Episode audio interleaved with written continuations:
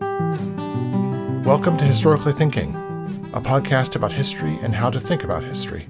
For more on this episode, go to historicallythinking.org, where you can find links and readings related to today's podcast, comment on the conversation, and sign up for our newsletter. And consider becoming a member of the Historically Thinking Common Room, a community of Patreon supporters. Hello, the Victorians didn't actually travel to the moon, despite many steampunk imaginings thereof. But they were the first people, observed my guest Iwan Morus, to think that travel to the moon was not only possible, but that their science already possessed, or would soon possess, the means of getting there. This confidence was based on the cascades of new technologies, new ways of making knowledge, and new visions about the future, which came together during the 19th century to create a new kind of world. In an important sense, then, it was indeed the Victorians who took us to the moon. Iwan Rhys Morus is professor of history at Aberystwyth University in Aberystwyth, Wales. Among his recent books are Nikola Tesla and the Electrical Future, published in 2019. But his most recent book is How the Victorians Took Us to the Moon. Iwan Morus, welcome to Historically Thinking. Thank you very much, and thanks very much for having me. So, what is a Victorian?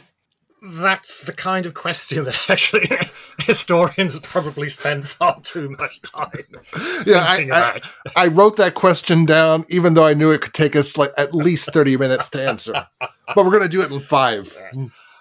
The ways in which historians break up the chronology of the past are obviously in all kinds of ways, you know, some completely random.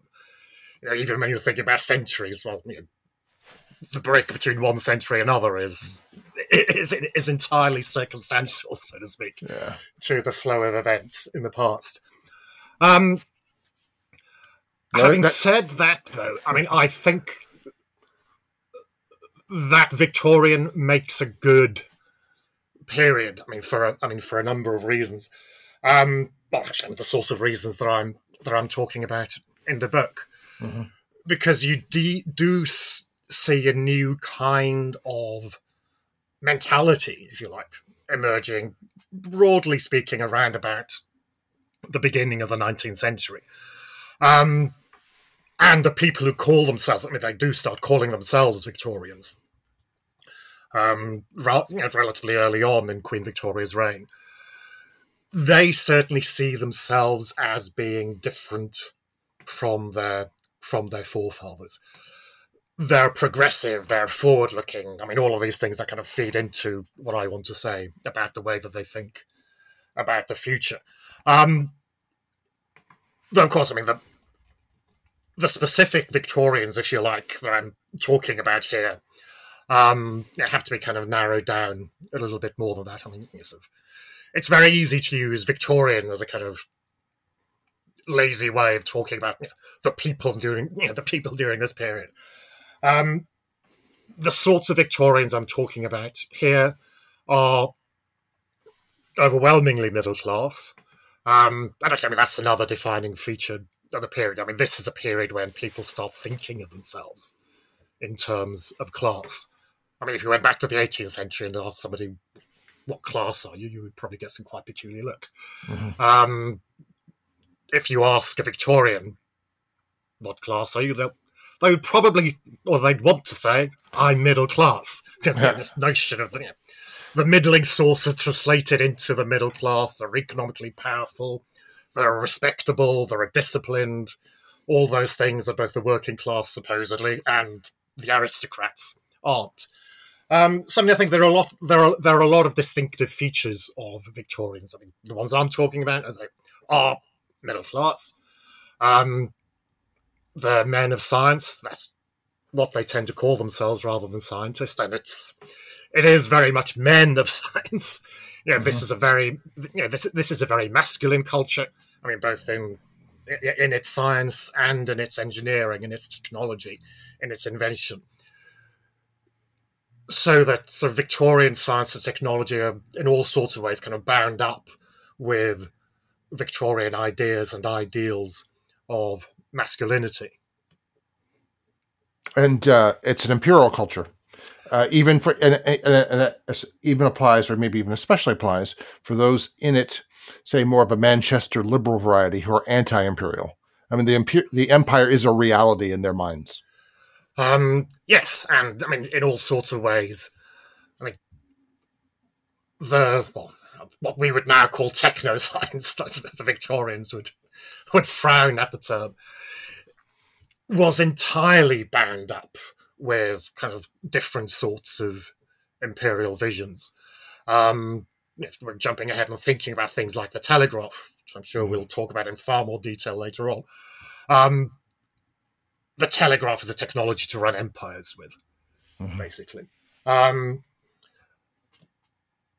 much of the science that's generated during the 19th century is entangled in different sorts of ways with with you know with with with the business of of empire with the business of colonial expansion. Exploring expeditions, the HMS Challenger, even those things. I mean, Cook is the predecessor, but then everyone wants to do that. That's just there's a new book out on the basis of the U.S. Naval Exploring Expeditions. There are like eight or nine of them. One of them goes to the Holy Land to map the Holy Land for the United States. Um, but yes, these, right. these are all sorts of things that empires or new republics, new nations do to show that they're a nation. Yes, to, you know, to, you know, it, it's it's a it's a demonstration of power, mm-hmm. um, and it's a demonstration of power with very practical purpose.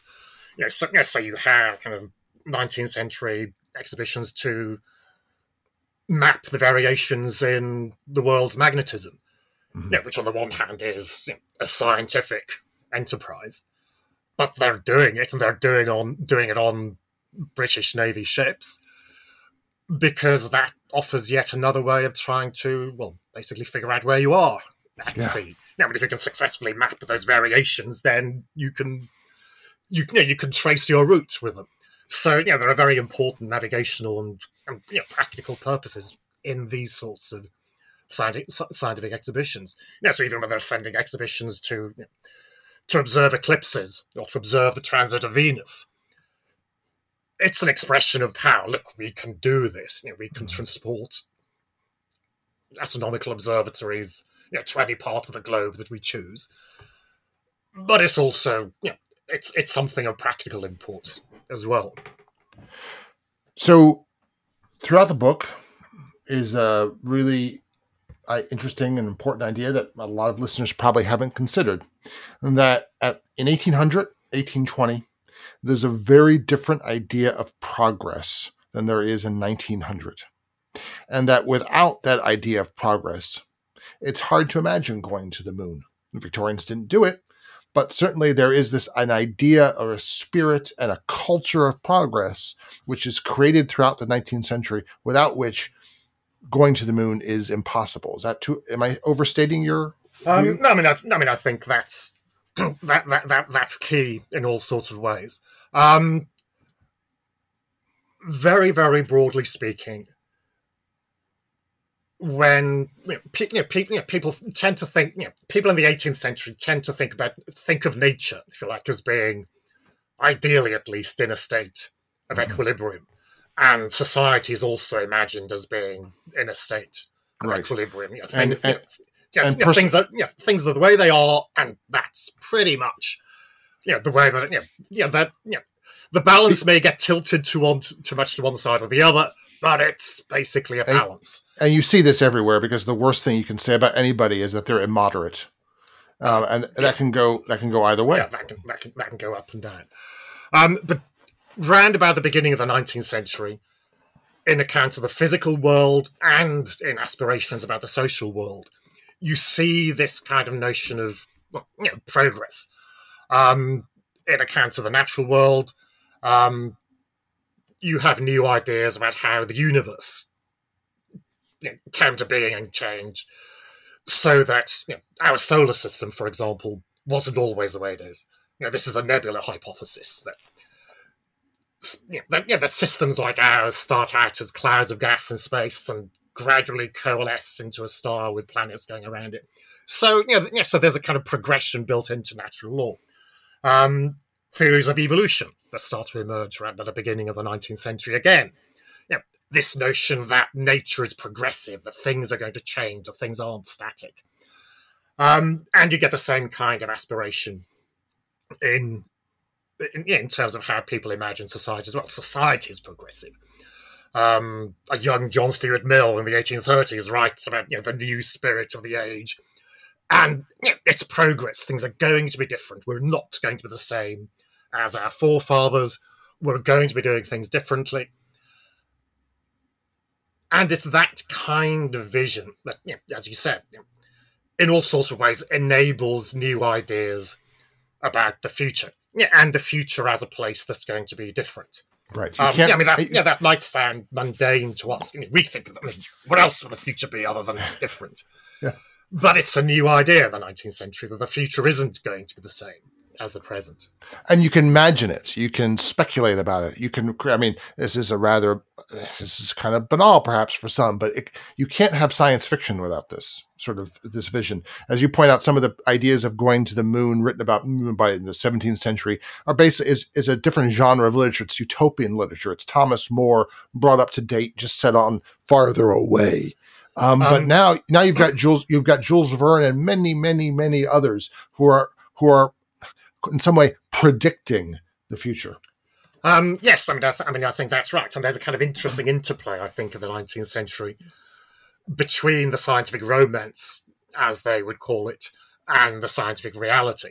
Um, but yeah, I mean, there is, as you say, yeah, there's yeah, there's a key difference between those kinds of 17th century imaginings of going to the moon and the way that the Victorians talk about it.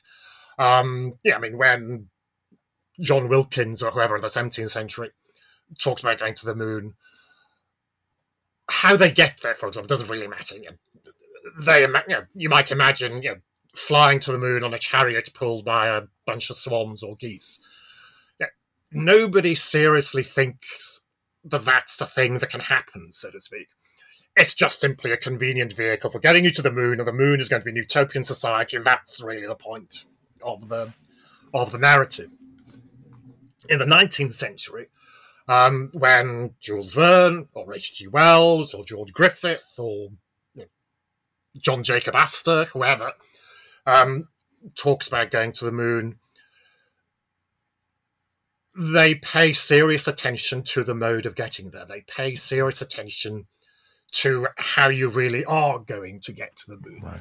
Um, because, as far as they're concerned, going to the moon isn't a fantasy; it's a prediction.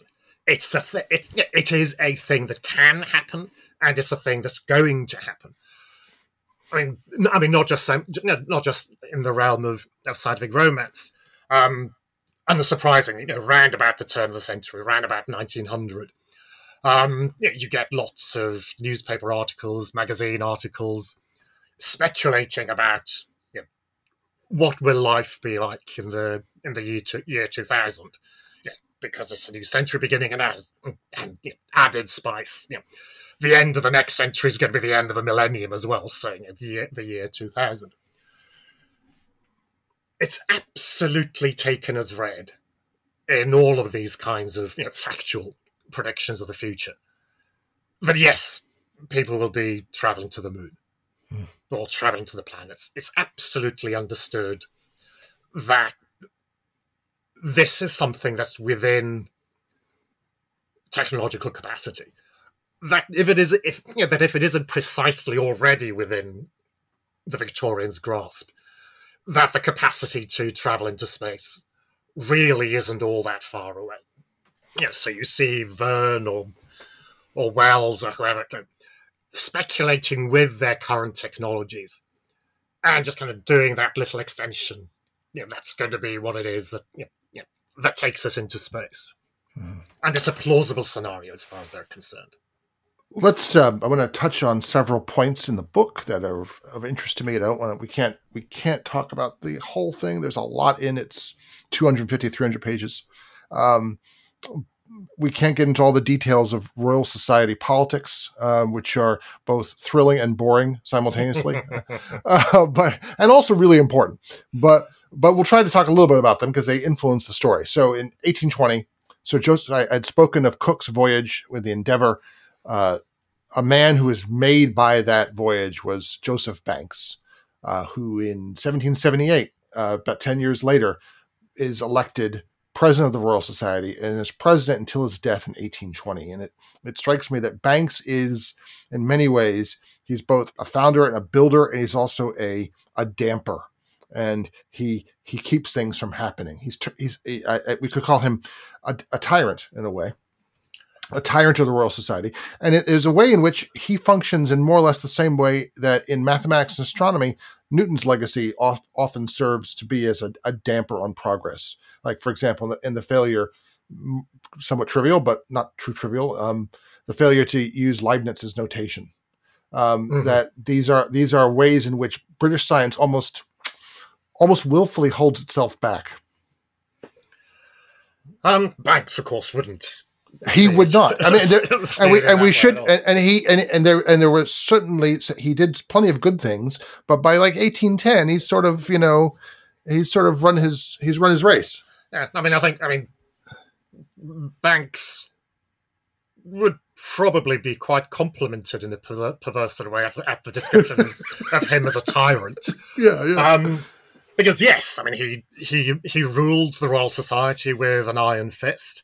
Um, and in that kind of sort of typical you know, sort of 18th century Regency fashion, you know, had very, very carefully during his career, you know, created this kind of network of patronage.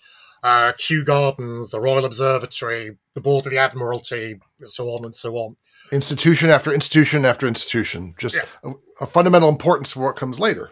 Yeah, you know, which you know, which meant that you know, essentially, by you know, by, by the 1800s, you really couldn't do anything in the world of English science without going through Banks. And if you weren't Banks' kind of person, then you weren't going anywhere. Um, and yeah, and Banks had very, very specific ideas about what kinds of people should be, for example, fellows of the Royal Society. What so kinds who, of people who, should be. Who, sh- who sh- so who's he interested in? Who does he think is a man of science yeah. or a natural philosopher? I guess as he would yeah. have said. Natural philosophers are of necessity, gentlemen, mm-hmm. as far as somebody like Banks is concerned. Um, I mean, that's not really particularly novel to Banks. Um, from the 17th century onwards, it's understood that knowledge can really only properly be made by by gents, um, because hilariously, gentlemen can be trusted. You can take gentleman's word for it. In fact, you're required to take a gentleman's word for it because if you refuse to take a gentleman's word, then you're causing quite serious offence. So you, so you know, so when a gentleman t- tells you, "I carried out this experiment and this happened," then you can believe them. Um, if a merchant says, well, when I carried out this experiment, this happened, well, you don't necessarily believe them because a merchant is self interested. A merchant wants to sell you things. So, so knowledge has to be made by gentlemen. And for somebody like Banks, natural philosophy really is the cultural preserve, by and large, of leisured gentlemen men of means, men who can use natural philosophy, can use their scientific knowledge on the one hand as a kind of cultural adornment. You know, it's a kind of sign of civility in much the same way that going on grand tours and coming back with statu- statuary from ancient Rome is a sign of refinement. Botany is a sign of re- refinement. Um, so, so yes, yes, so, yes. So it's kind of cultural prestige, but I mean also kind of a means of individual enrichment. I mean, you can make yourself wealthy by knowing enough chemistry to to improve your land, for example. Breeding so, mer- breeding merino sheep, as Banks does. Yes, yeah. yes, yes. So that, you know, that's what a natural philosopher is. A natural philosopher is a leisured gentleman, time in their hand, and the liberty to pursue this kind of this kind of knowledge. That's the kind of that you know, that's the kind of image of natural philosophy. The same people that run for parliament or stand for parliament, I should say. They're not necessarily running for parliament. Uh, yeah, they rarely need to rarely run. need to run. but that's that's the whole point. They have they have the independent income which enables them to take an interest in science and politics, the Uh, affairs yes, of state. yes, exactly. Uh, so I mean, I mean, exactly, exactly the same kind of thing. But by 1810, 10 years before his death, there are already many, many cracks in this, the foundation which he has established. Uh, yes, I mean, unsurprisingly, I mean, there, I mean, there are, you know, there are new, you know, there's a new generation. Um, Banks, as it happens, isn't very keen on things like mathematics. He's not that keen on astronomy, uh, natural history, botany, that kind of thing is his thing. Um, but there are a lot of up and coming astronomers, people that we would now maybe call physicists, mathematicians, who feel kind of as if they're being kind of deli- you know, deliberately excluded from the from, you know, from the corridors of scientific power, and they have their own distinct vision of what it is to be a man of science as well. Um, they would agree with Banks that a man of science needs to be a gentleman, but they have a rather different notion of what what being a gentleman is about, um, and how it is that science should be should be practiced. Science needs to be disciplined. Mean, in all, I mean, all, in all kinds of ways. I mean, this, I mean, it's during this period um, that this kind of overarching natural philosophy starts breaking down into different specialisms, you know, different, well, different disciplines in our terms, and it's a distinctive feature of these disciplines that they need to be pursued in a disciplined fashion. Um, so this new generation starts doing things like setting up their own society. Um, so you have a geological society, which Banks initially joins, but then starts to understand that that these new geologicals aren't going to regard themselves as a kind of little satellite of the Royal Society, which is what he wants them to be. That they're going to be their own independent specialist body. Um, the Astronomical Society is founded, who absolutely are not going to be Joseph Banks lapdogs in any sense, in any sense at all. You know, and in particular, the you know the astronomicals really want to get their hands on some of the money that Banks and Banks cronies commands. You know, they want to be on the board of longitude. They want to get their hands on you know, the money that flows from the Admiralty into in, in, into the Royal Society. Yeah, Banks just about manages to keep keep it all under control, so to speak. But I mean, as soon as Banks dies, as soon as the old man of science is out of the way, then civil war breaks out mm-hmm. in the Royal Society Be- between these kind of competing visions of you know, what you know, what science is and what science is for. Science for the new guys is meant to be disciplined. You have to have a particular kind of disciplined mind. It's a vocation. It's something that you do because you're a gentleman, because you have the capacity to do it.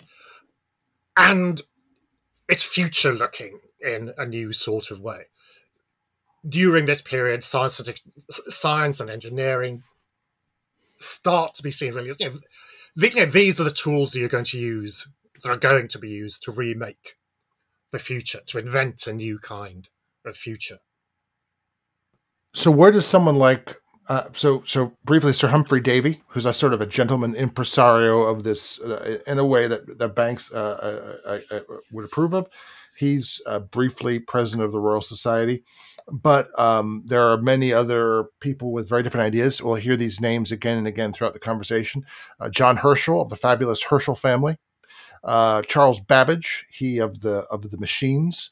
but where does Michael Faraday fit into all this? After all, Michael Faraday is not a gentleman. Uh, he is, but he is a genius. Uh, yes, no, it's. I mean, let's let, let's let's run through them. Let let let, let let's start with Davy. Um, because I mean, Davy's actually a really nice example. Davy, of course, comes from humble beginnings. He starts off as an apothecary's pre- apprentice in Penzance. Um, by the 1820s, he's achieved you know, the pinnacle of scientific success. He's certainly as far as the English are concerned, he's he's Europe's greatest chemist. Um, he's married money. He's he's a knight.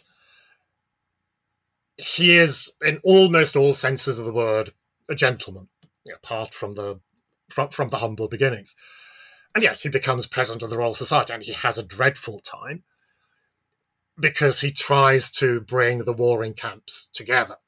So inevitably, he ends up being despised universally, both by the Banksian old guard, who see him as selling out to the to the to the new generation, and despised by the new generation who thinks that he should be one of them, that he's one of the old guys. De- departmental politics is always the same. Yes, I mean nothing. Nothing's changed there in a in a in a couple of centuries. Um, Herschel and Babbage are yeah are the epitome of the new breed. They're yeah they're mathematicians. Um, they're ambitious. They see themselves as being disciplined, and their youth at any rate are quite radical in ter- in terms of their politics. They think that the way things are, yeah, the state of British science is nepotistic. It's corrupt in much the same sort of ways that that reformers all across British British culture are during the 1810, 1820s, you know, portraying you know, the old establishment as corrupt, in need of reform, you know, in need of kind of you know, new people at new people at the helm. So you know, they're, you know, they're at the vanguard of this kind of new notion of, of disciplined science. Um, Faraday, of course, is really interesting. Um, Faraday is a blacksmith's son. Faraday was apprenticed to a book to to to a bookbinder. Uh, he was Humphrey Davy's laboratory assistant at the at the at the Royal Institution. Um, gets into trouble in 18 in, in, in 1820 with his early electromagnetic experiments because people thinks he's stolen somebody else's ideas because he's a lab assistant. Now, he can't have original original philosophical ideas of his own. Yeah, what's going on here? Um, and Faraday manages himself very, very carefully. I mean, he makes himself, in a certain sense, the kind of you know, the epitome of gentlemanliness, scientific gentlemanliness, without being himself really a gentleman. Um, he becomes, in all sorts of ways, the spokesman of science for gentlemanly society. Nature's gentleman, somebody, I forget who, mm. calls him. And keeps himself very much at arm's length from the kind of the you know, the politicking of the of the Royal Society. And that, and then a sort of counterweight emerges from, as we'll we'll see, not too surprising, it comes from up north uh, the British Association for the Advancement of Science. Can you briefly describe its genesis, and uh, then we'll move on to the what else is coming from the north? Um, yeah.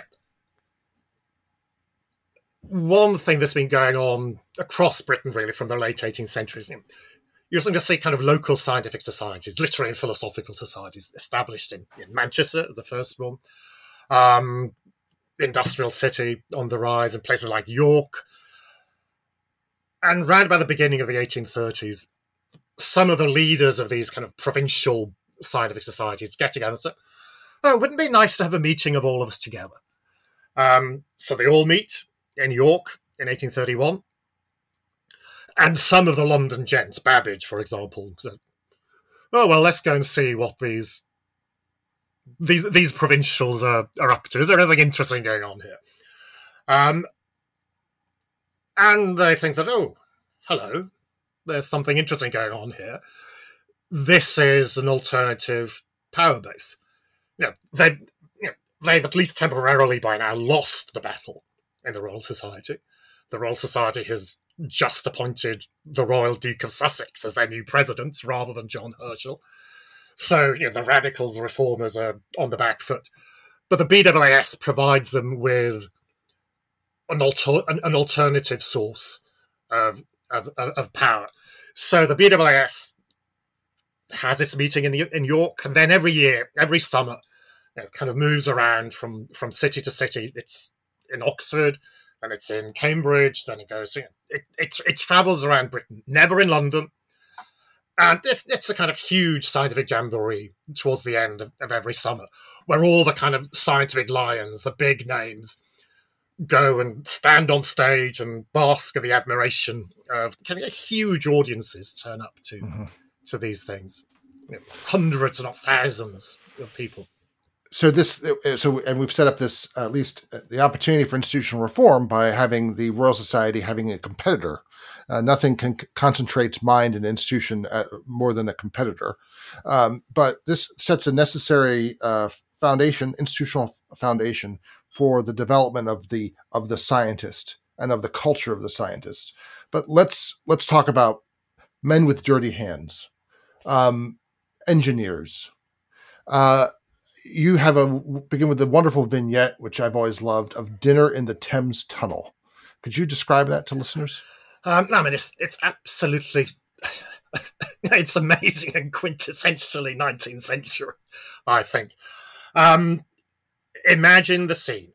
I mean, you're in a tunnel. You're literally in a tunnel underneath the Thames, just a few feet over your head the muddy waters of the Thames is flowing.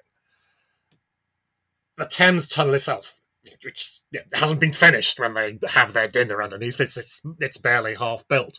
In fact, they're having the dinner to celebrate the fact that it's you know they're restarting after it's after a rather unfortunate flooding. It's a kind of bravura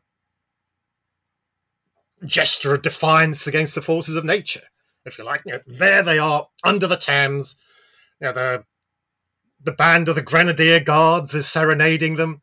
You know, they're sitting around a ta- you know, they're sitting down at tables with kind of glittering silverware, crystal, knocking back knocking back the wine, eating fine food underneath the Thames.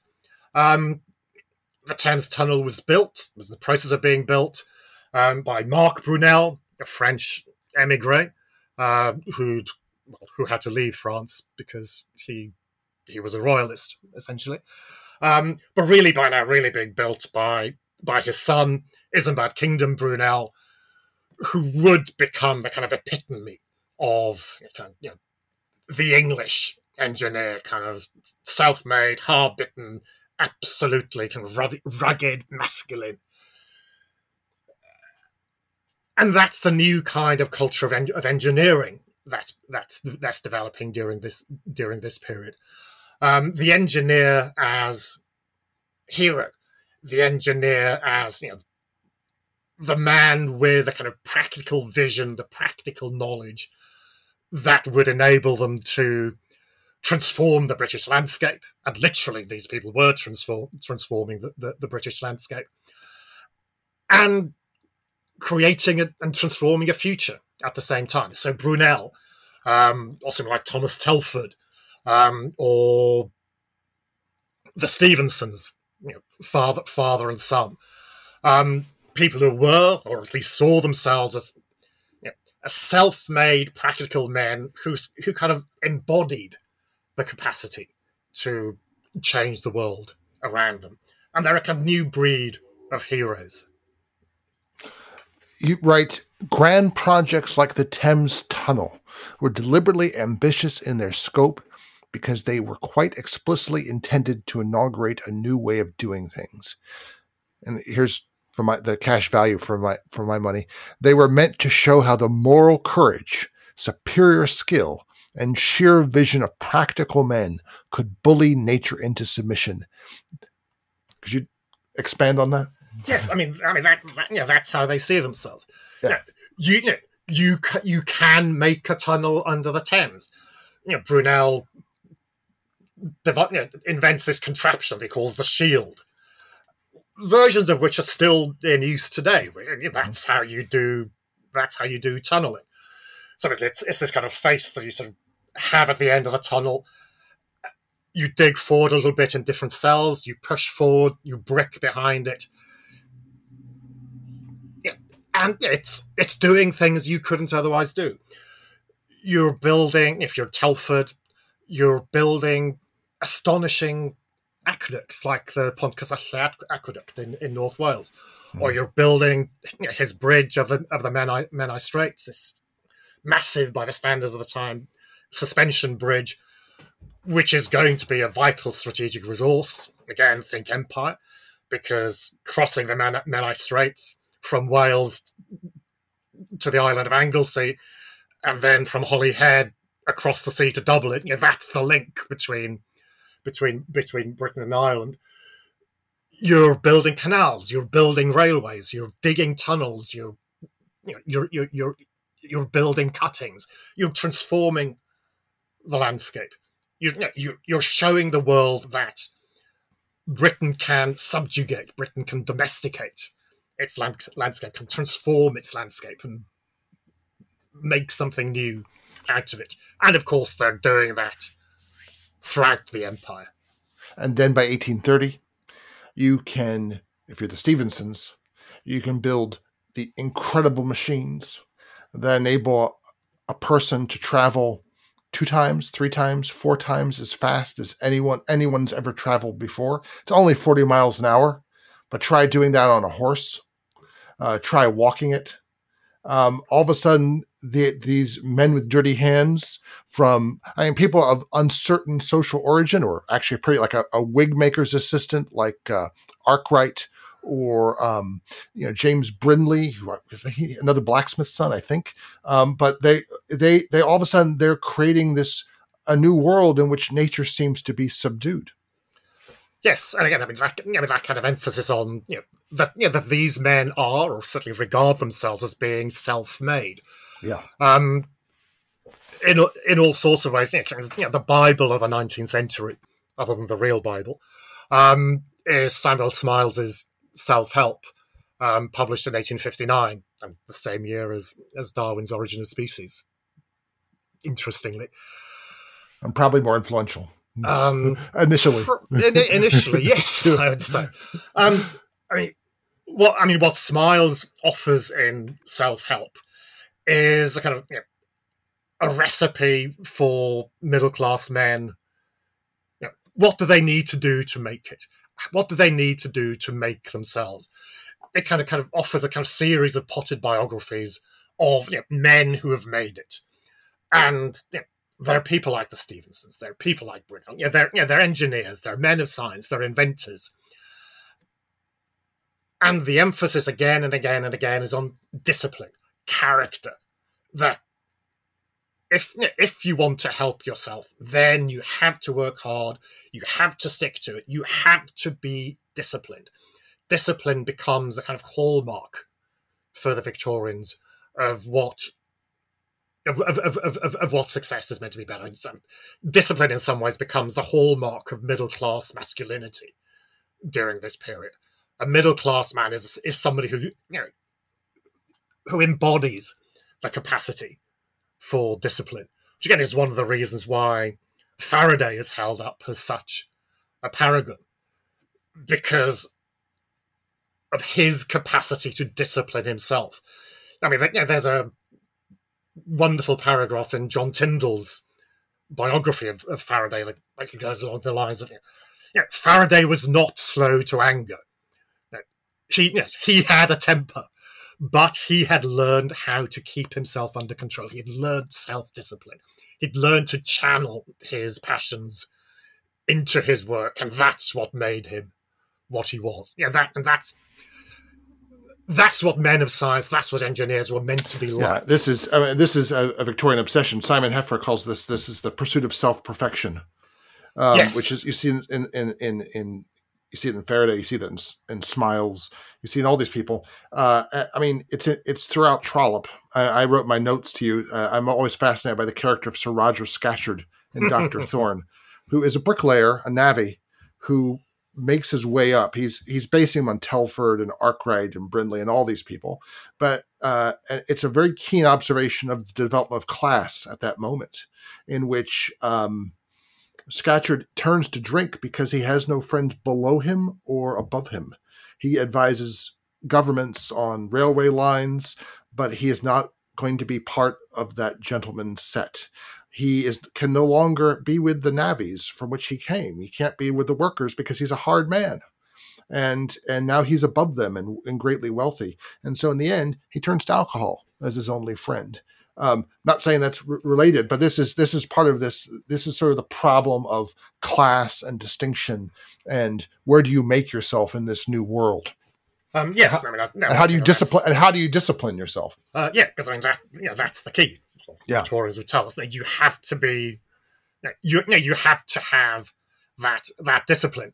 And yeah, I mean not just in Trollope. I mean, I mean if you think of other kind of late nineteenth century fictions, I mean, I mean think Jekyll and Hyde, for example. I mean that's I mean that's what Jekyll and Hyde Yeah.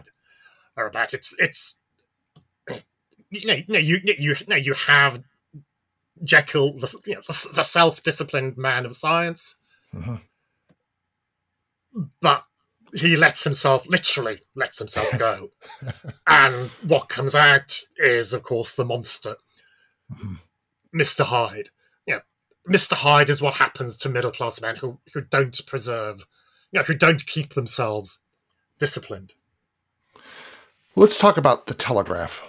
Um, it is, I think, astonishing to th- that in 1842, Morse is showing off what a 12 mile. No, that was this Washington to Baltimore line, 1842, 1844. Uh, and then by 1858, Cyrus Field can seriously plan and project, and they can begin the transatlantic telegraph line. This is an amazing advance.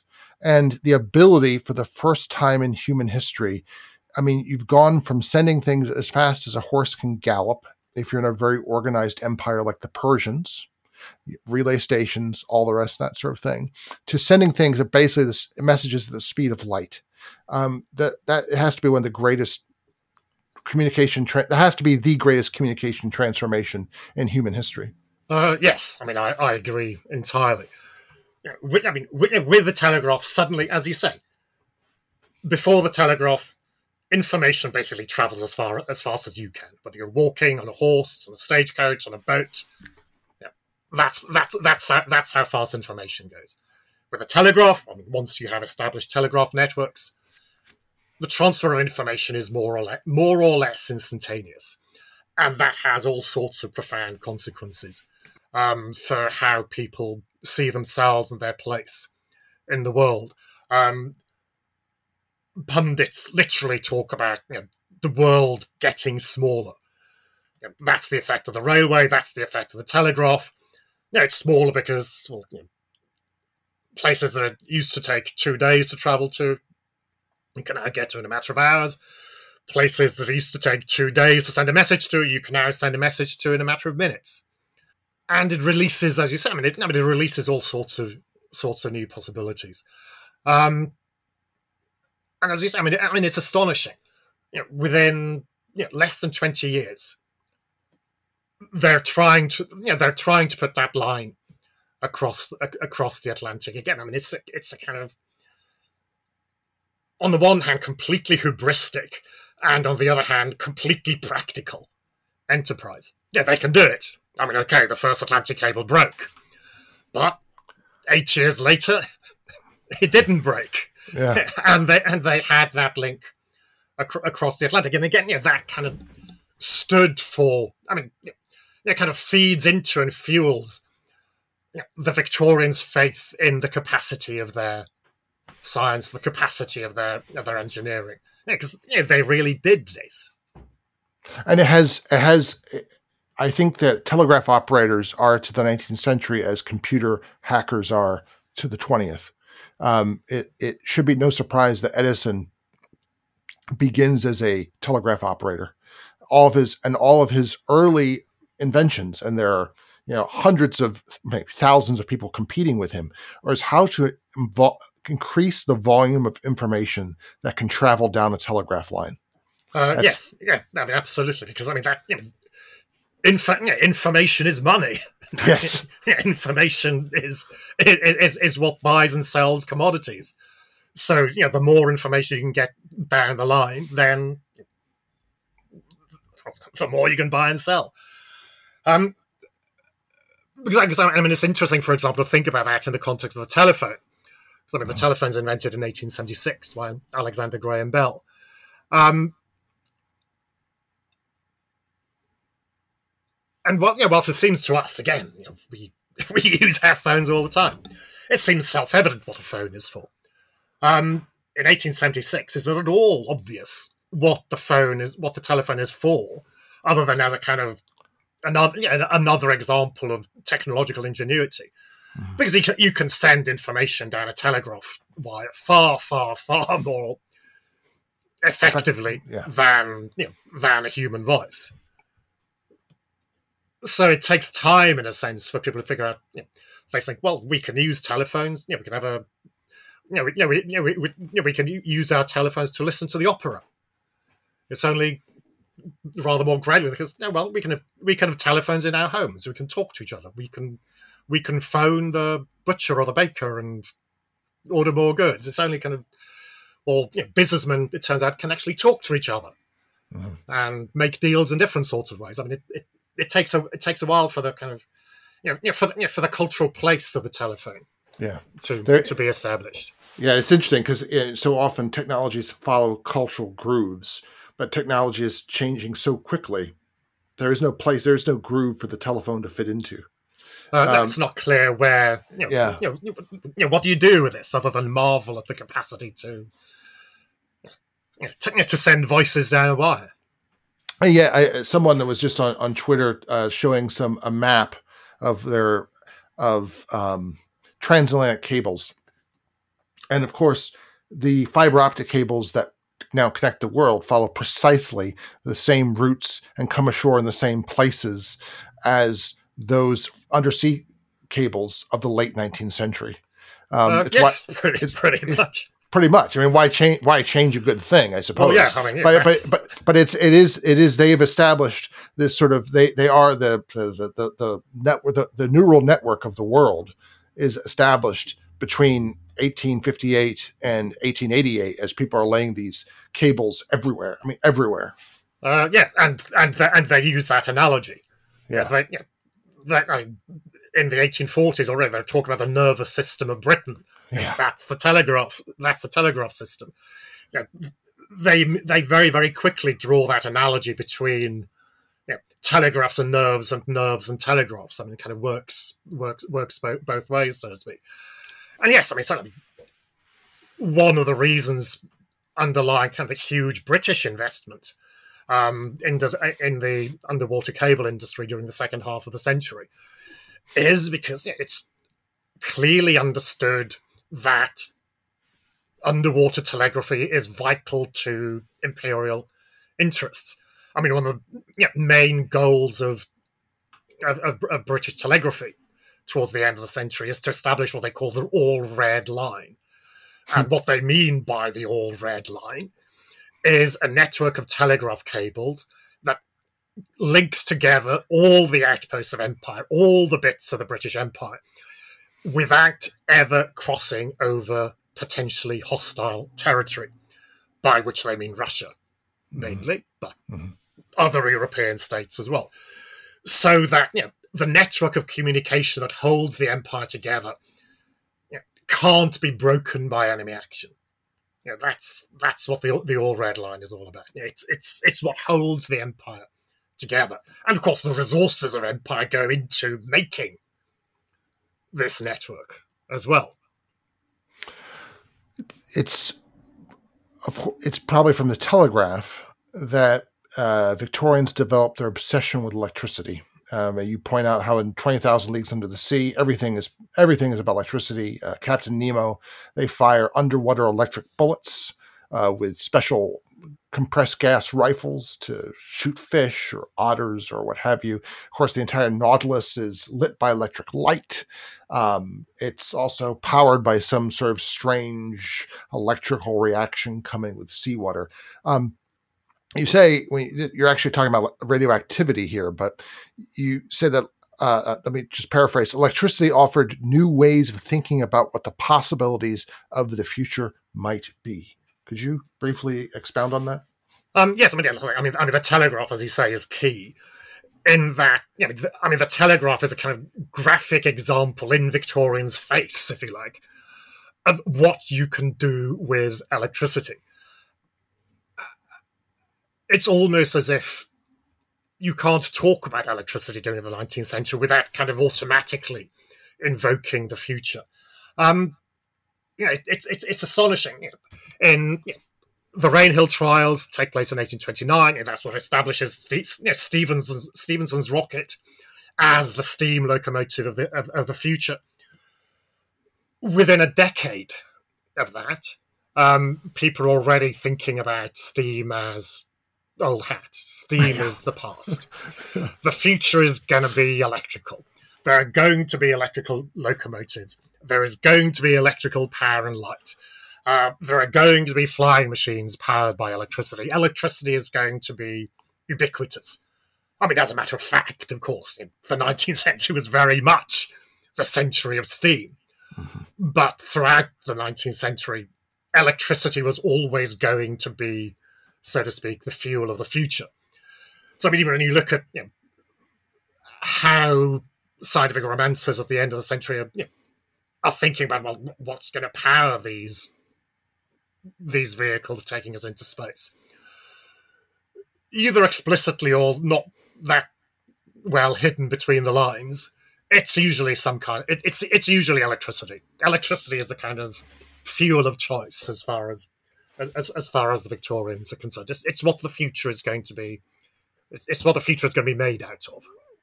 So when Edison uh, starts coming up with not just the, the electric light bulb, but his entire system of electrical generation, there's like 20 years of preparation, of publicity, in order to prepare the the market uh, for his saturation uh, and for his for his system, electrical system.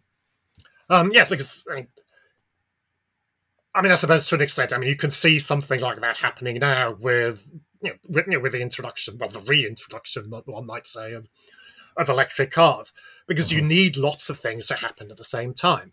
Yeah, I mean, you, I mean, you you need the networks and you need the technologies to kind of plug into the networks. So yeah, and this gives it me a, it yeah, all has this, to happen together. This gives me the opportunity. I mean, this is uh, the reason why Tesla is successful is because they built a supercharging network.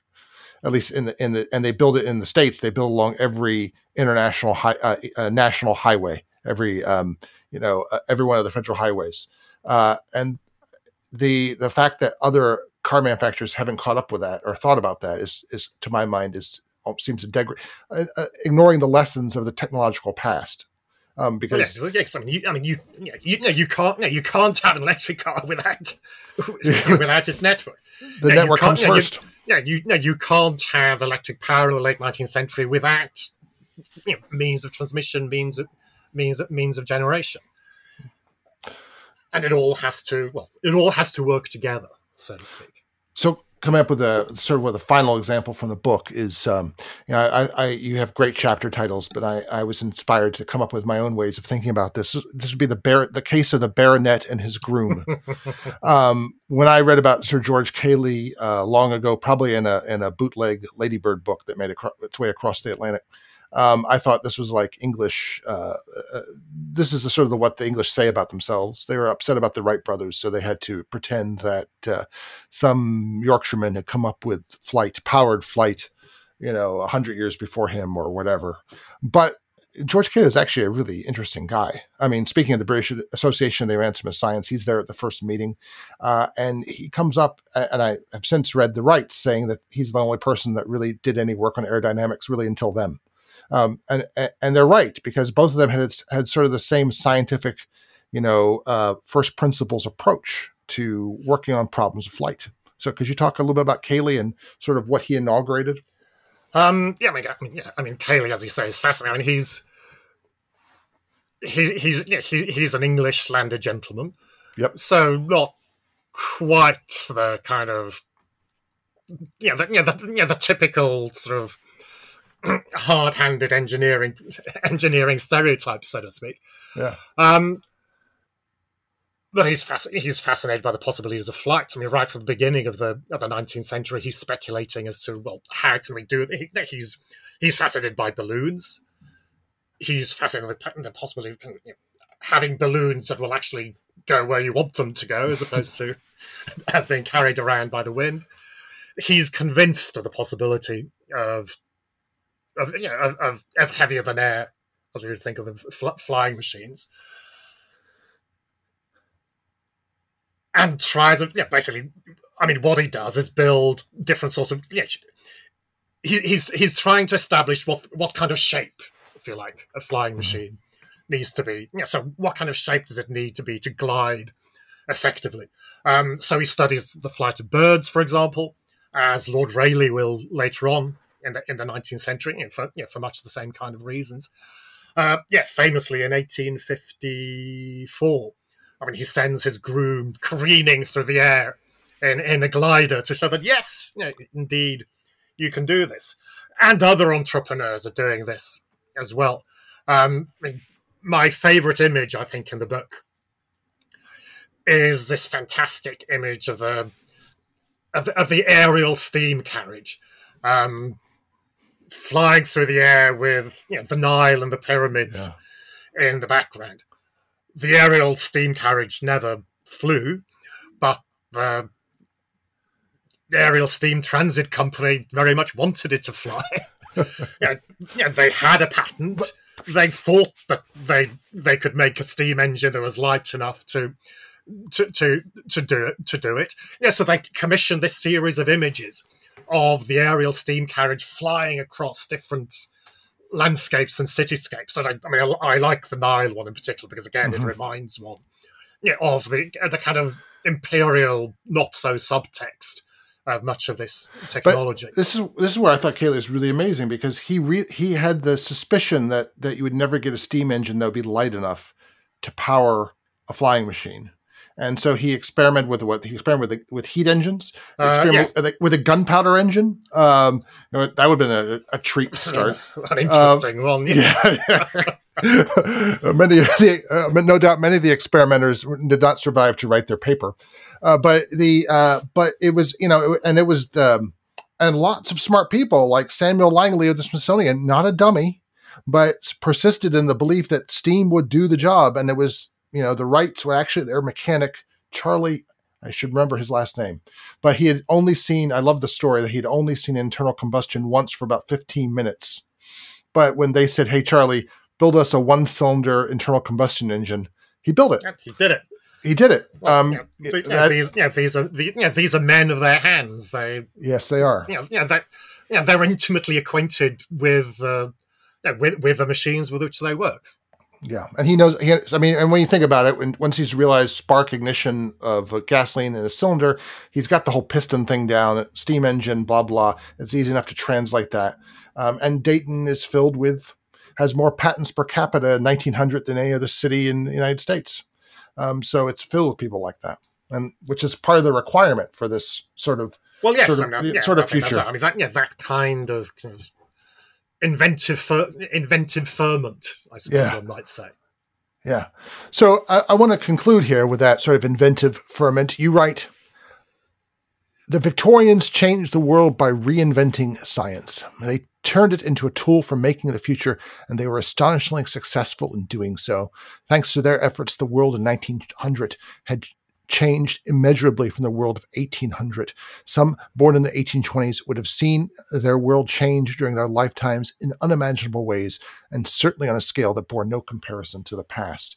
I would often like challenge my U.S. history students and that um, things had changed more between 1820 and 1860, um, or we certainly between 1840 and 18, 1900, than had changed in their lifetime, say between 1980 and, and 2010. Um, maybe, I mean, but it, it, it, it's it, it's worth taking a moment to realize how uh, the the amazing pace of change throughout the late 19th century.